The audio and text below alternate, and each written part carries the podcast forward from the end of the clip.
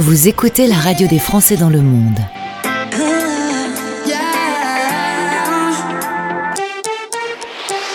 Le podcast. Nous allons aller euh, dans une zone du monde que finalement, je m'en suis rendu compte en échangeant hier avec notre invitée Isabelle, on connaît assez mal. On va parler de l'Inde. Bonjour Isabelle. Bonjour Gauthier. On profite de ton passage en France. Tu es actuellement, pour des raisons personnelles, euh, un peu sur le territoire français. Donc, euh, magie, il n'y a pas de décalage horaire. Sinon, il y a 4h30 à peu près avec, avec Bombay. Oui, c'est ça. En ce moment, 4h30. Et en été, 3h30. Un petit mot sur ton parcours. Tu as eu l'occasion de vivre des expatriations qu'on peut qualifier de d'originales. Il y a eu la Roumanie. Euh, c'était un peu après la grande affaire des Ceausescu. Tu as eu la Russie. C'était juste après l'élection de Poutine.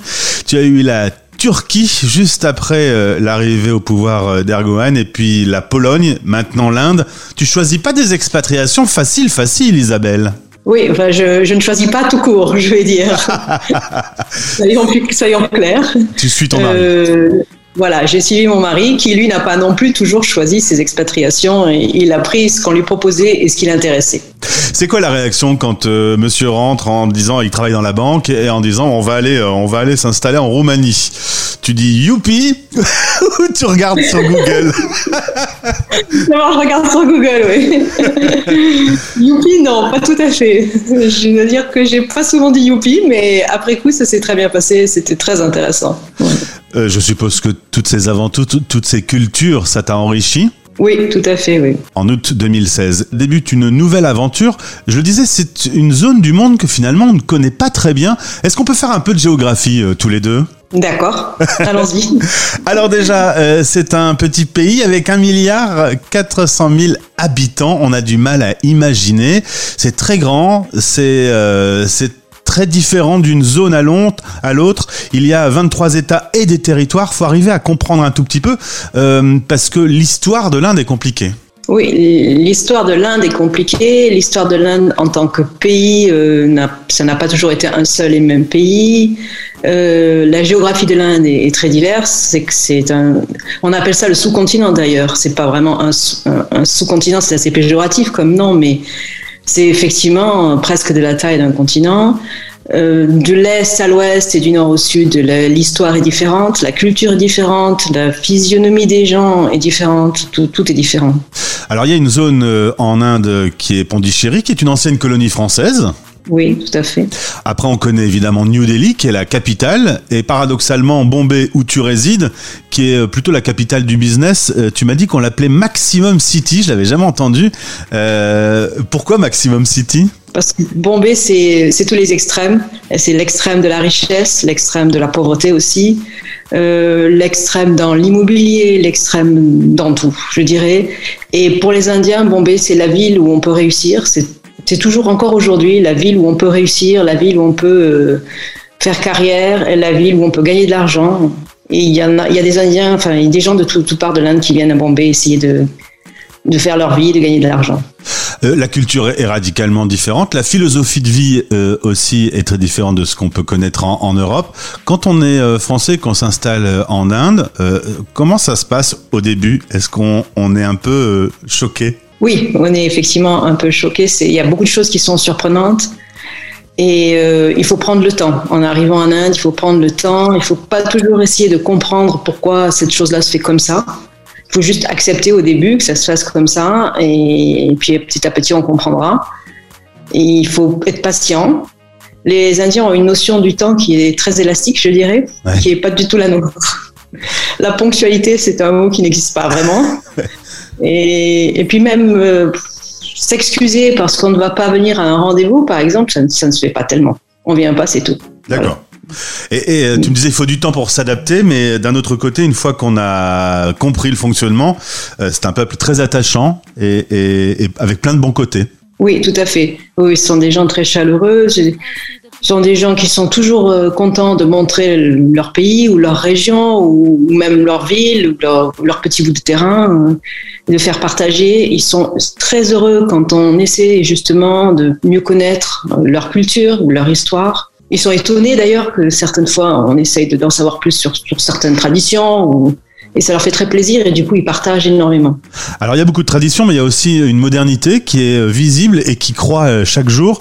Tu m'expliquais qu'en novembre 2016 euh, on avait décidé que les billets de 1000 roupies devaient disparaître et ce qui a provoqué euh, une modernisation notamment des, des outils bancaires et qui font qu'aujourd'hui c'est naturel de payer avec son téléphone par exemple. Ah oui, tout à fait. Oui, tout à fait. Il y, a, plusieurs applications. Il y en a même une d'ailleurs qui, a été développée par la Banque centrale.